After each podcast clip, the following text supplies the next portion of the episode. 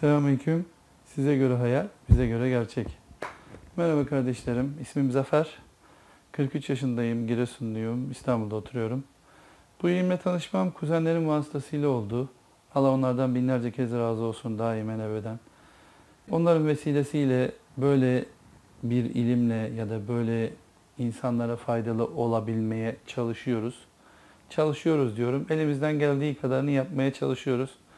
Rabbim İnşallah tam anlamıyla doğru anlamayı, doğru anladığımızı, doğru anlatabilmeyi, doğru anlattığımıza da karşı tarafa doğru bir şekilde uygulayabilmeyi nasip etsin inşallah.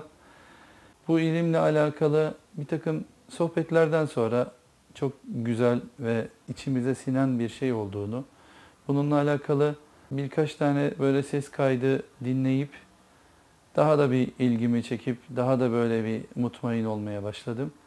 Bu ilimde tüm kardeşlerimizin olduğu gibi başında sonuç itibariyle 25 yılı aşkın tecrübesiyle Mustafa abi var. Mustafa abi Allah ondan razı olsun. Gerek yaşantısıyla gerekse insanlara faydalı olmaya çalışması gayretiyle son derece diğergamlık. Bakınız Mustafa abi derim ben kesinlikle. İnsanlara Allah rızası için faydalı olmak konusunda elinden gelen her türlü imkanı sarf ediyor. Bizler de gittik. Tanışma imkanı oldu. Çok şükür Rabbim vesile olan kuzenlerimden ve diğer kardeşlerimden razı olsun. Tanıştık, konuştuk. İlimden daha bir sürü kardeşlerimizle de sürekli görüştük zaman içerisinde.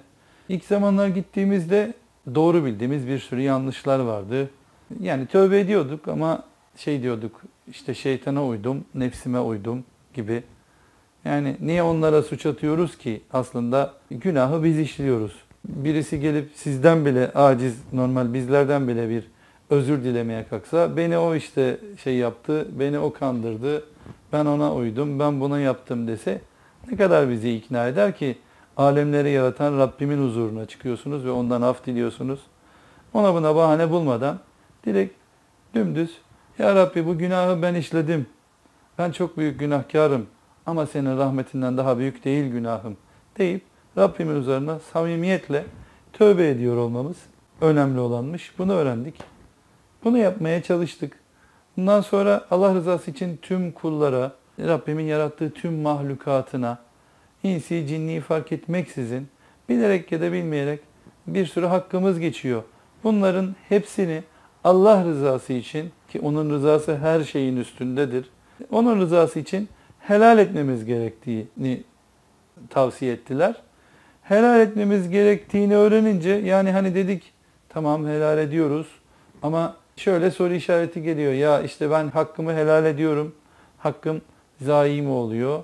Rabbim en ufak bir sadakanın bile 10 ila 700 katına kadar karşılığını vereceğini taahhüt ederken bir konuda bir Müslüman kardeşinin yarın öbür gün mahşer günü karşısına çıktığında yüzünü yere eğecek bir hak helalliğini yapıyor olmak ve onu azat ediyor olmak, günümüzün bir köle azat etmek vardır ya, günümüzde yapılabilecek köle azat etmek aslında o helalliğinden dolayı o senin kölen durumuna gelmiş oluyor.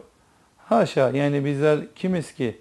Sonuçta hepimiz Rabbimizin ufacık bir rahmetiyle, merhametiyle kurtuluşumuza erebileceğiz inşallah.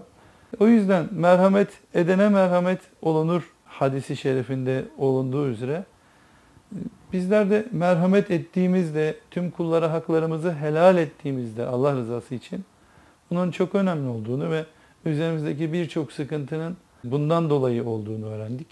Beddua etmek normal gözükse de birçok insan tarafından beddua etmek, hani gerçekten zulme uğramış, eziyet görmüş kişiler, bir de bunun tabii şeytan birazcık daha böyle yumuşak gösteriyor.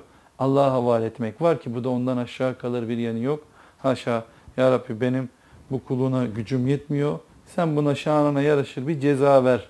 Yani haşa Rabbimizi tetikçi konumuna, benim intikamımı sen al diyerek, yani sonuçta ne geçecek elimize? Hani o insan yansa da bitse de en büyük acıları da çekse bize bir faydası olmayacak. Bizler beddualarımızdan ya da Allah'a havale ettiğimiz insanlardan dolayı tüm hepsiyle hatırladığımız, hatırlamadığımız hepsine tövbe ettik. Biz onları affettik, sen de onları affet. Bizleri de affeyle, cümlemize hidayet nasip eyle diye bunları samimiyetle yapmaya gayret ettik. Her zaman içinde, her gün içinde, her fırsatta bunları kalben yapmaya gayret ediyoruz inşallah. Bir de muskadır, cevşendir, bu tarz şeyleri kullanmak. Mesela yazıldığı anda ya da okunduğunda belki o ayet ya da sure neyse, ne yazılıyorsa, ki bunun vevklerle yapılanları da var. Onlarla da cinnileri görevlendiriyorlar. Bir takım sıkıntılı durumlar aslında. Orada da bir sürü haklar var. Bunları ilerleyen dönemlerde daha detaylı anlatırız inşallah kardeşlerim. Zaten diğer kardeşlerimiz de bunlarla ilgili açıklamalar yapıyorlar. Nuskanın sıkıntılı olduğunu öğrenir öğrenmez. Hatta eşimin de boynunda vardı.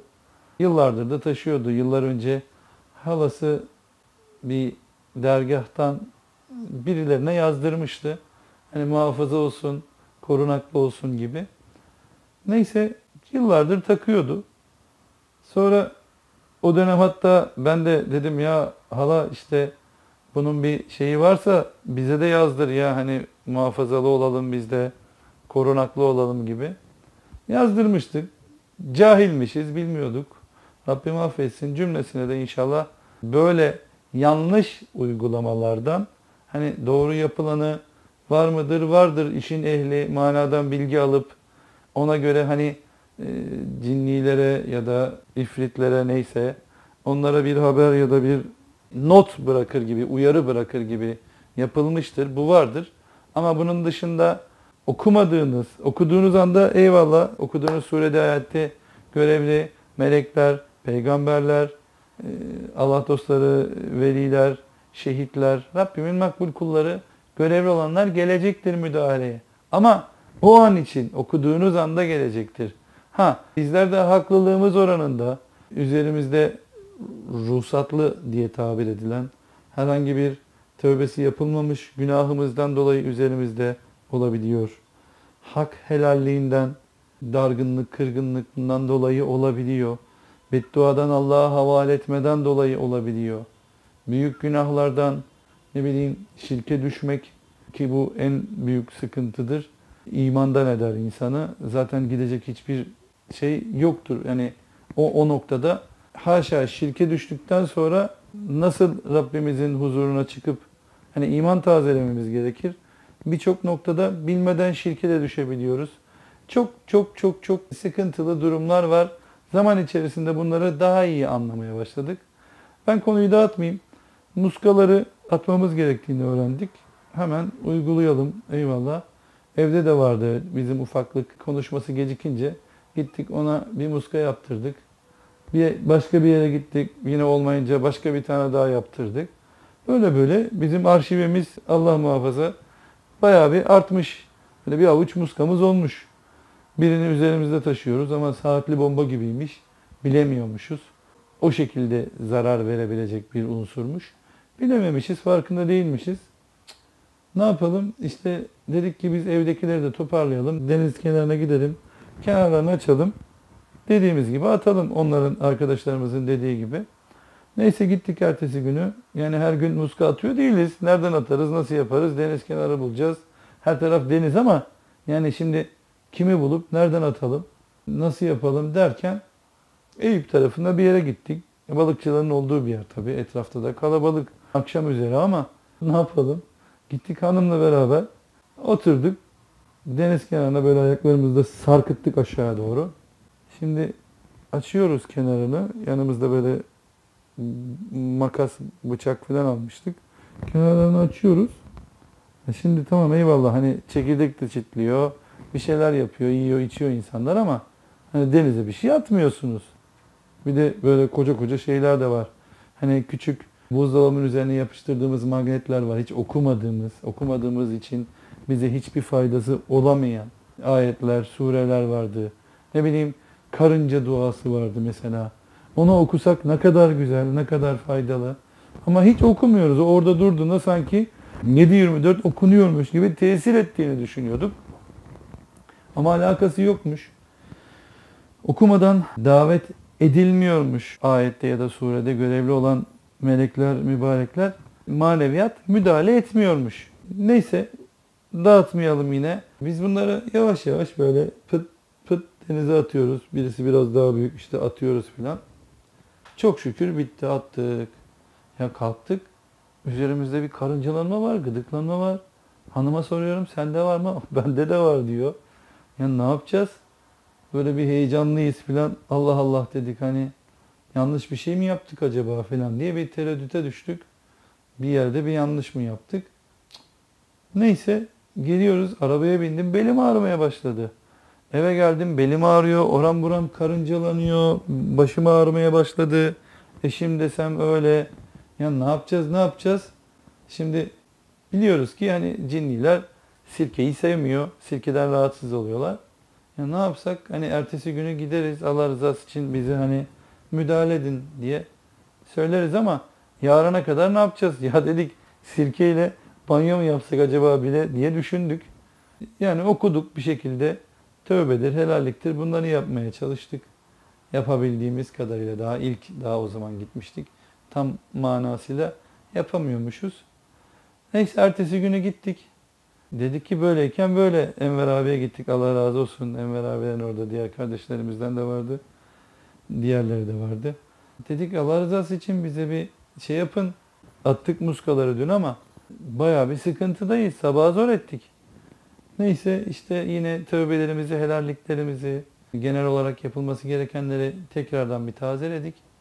Sonrasında müdahale ettiler. Üzerimiz temizlendi ama elhamdülillah, şükürler olsun. Dedik ya şimdi oldu. Eyvallah. Rabbime şükürler olsun. Allah tüm kardeşlerimizden daimen ebeden razı olsun.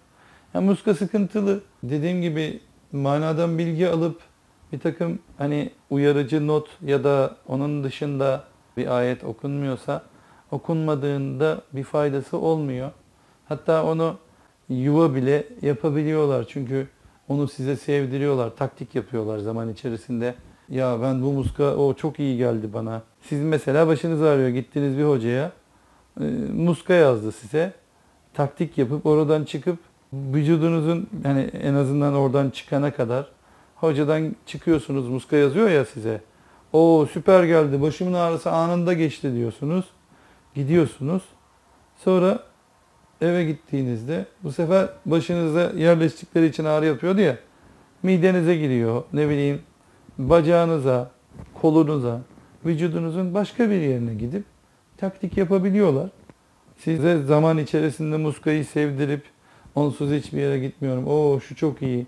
Yarın bir gün bir sıkıntınız olduğunda rahatlıkla gidip başka bir muska kapısını da açıyor size aslında. Etrafınızdaki insanlara tavsiye ediyorsunuz. Şöyle fayda gördüm, böyle iyiydi filan. Ama aslında dediğim gibi tövbeler, helallikler, bedduadan ya da Allah'a havale ettiklerimizden vazgeçebilsek, bunları tam manasıyla kardeşlerimizin ve bizlerin de şimdi anlattığımız, söylediğimiz şeyleri tam manasıyla yapabilsek, birçok şeyi aslında okuduğumuzda bir Ayet-el Kürsi'yi, Felak Nas'ı birçoğumuz emin olun rahatlayacaktır. Maneviyattan gelen görevliler bizlere günahımızdan dolayı, tövbe etmediğimiz günahımızdan, helalliğimizden ya da bedduamızdan dolayı müdahale etmiyorlar. Onların üzerinde ruhsatı var bu günahtan ya da bu helallikten dolayı deyip müdahale etmiyorlar. Ya da geldiklerinde hani onunla alakalı bir ceza gibi bir durum söz konusu değil. Biz hak etmişiz aslında birçok şeyi. Bir ev gibi düşünün. Hani tövbenizi, helalliğinizi yapmadığınızda, evin mesela normalde muhafazalıdır, kapın, penceren kapalıysa sıkıntın yoktur. Ama tövbeleri, helallikleri, bu tarz şeylere dikkat etmediğinizde pencereyi aralarsınız, kapıyı açarsınız. İçeriye giren kişiler tamam suçludur, eyvallah, girmemeleri gerekir. Ama kapıyı, pencereyi açanın hiç mi suçu yok sonuç itibariyle? Bizler açıyoruz, bizler davet ediyoruz aslında bu tarz yaptığımız yanlışlarla, hareketlerle. Ne yapayım, nasip etti. Bizler de bu yola girebildik. Gayret ediyoruz ama her şeyden önce edep, yani maneviyatla bir şekilde maneviyattan bilgi alınıyor. Rabbimin izniyle, Peygamber Efendimiz sallallahu aleyhi ve sellem Efendimizin şefaatleriyle, hocalarımızın himmetleriyle talep ediyoruz. Nefsi olmadıktan sonra her türlü sorunun cevabı alınabiliyor. Ama nefsi olmadıktan sonra altını çiziyorum. Bu nefsilik kişinin Allah rızası için o kişiye faydalı olmak içinse kademe kademe açılabilir. Onun ayıbını ortaya çıkartmak maksadıyla değil. Bununla ilgili mesela şeyi örnek verebilirim. Bir kardeşimiz vardı. Eşiyle yeni yani 1-1,5 yıldır evliler. Ya birbirimizi çok seviyoruz. Yani çok iyiyiz. Ama eve girince evde duramıyorum ya abi diyor. Yani yapacağım, ne yapacağım bilemiyorum. Evde birbirimize sarıyoruz, kavga ediyoruz. Bir sürü sıkıntı çıkıyor. Ama dışarıda çifte kumrular gibiyiz tabiri caizse. Ama eve girerken evim hani kapısına geldiğimde ayaklarım geri geri gidiyor. Dedim böyleyken böyle işte normal tebliğleri ilettik kendisine. Yapması gerekenleri. Bir de evinizde muska, cevşen ya da bu tarz şeyler varsa bunlar da destur bismillah deyip kenarlarını açacak, su alacak şekilde deniz atın Allah rızası için. Ondan sonra bakalım yani bunları yaptıktan sonra tekrar bakalım dedik. Neyse hallettik dedi abi. Böyleyken böyle. Sonra soruyorum evde muska var. Hatta 2 muska var evde. Ya dedim hocam hani muska var onlar attık öyle evimizde böyle bir şey yok diyorlar. Eşi yaptırmış. Aramız iyi olsun. Beni çok sevsin. Hani muhabbetle alakalı. Ne bileyim sözümü dinlesin tarzında. Bir şeyler yaptırmış kardeşimiz. Rabbim affetsin. Ama bunu nasıl anlatırsınız? Tabii ki hemen tutup şey yapmıyorsunuz. Ya işte evinizde muska varmış, bundan dolayı böyle böyleymiş denmez tabii ki. Sonuç itibariyle kimseye düşman etmek ya da birbirinden soğutmak değil, insanları birbirine ısındırmak, kaynaştırmak asıl olan budur. Kulların, özellikle karı kocanın arasının iyi olması, muhabbetin iyi olması şeytanın en sevmediği şeylerden birisidir. Dedim ki kardeşim evinizde muska var. 2 tane hatta muska gözüküyor dedim. Hanımlar her kaybettiğimiz şeyi biliyorlar sonuçta dedim. Evde muska varsa bunu hanımdan sormak lazım. Hanıma sor. Evde var da illaki büyükler bereket olsun evde hani sıkıntı olmasın gibisine iyi niyetle yaptırıp vermiş de olabilir. İyi niyetli olduğu için şey yapmayalım diye hani bir kafada da bir soru işareti kalmasın bu şekilde de anlattım. Eşine sor dedim böyle böyle muska varmış diye. Sonra eşi çıkarttı. İlkinde tesirli olmayınca ikincisini yaptırmış.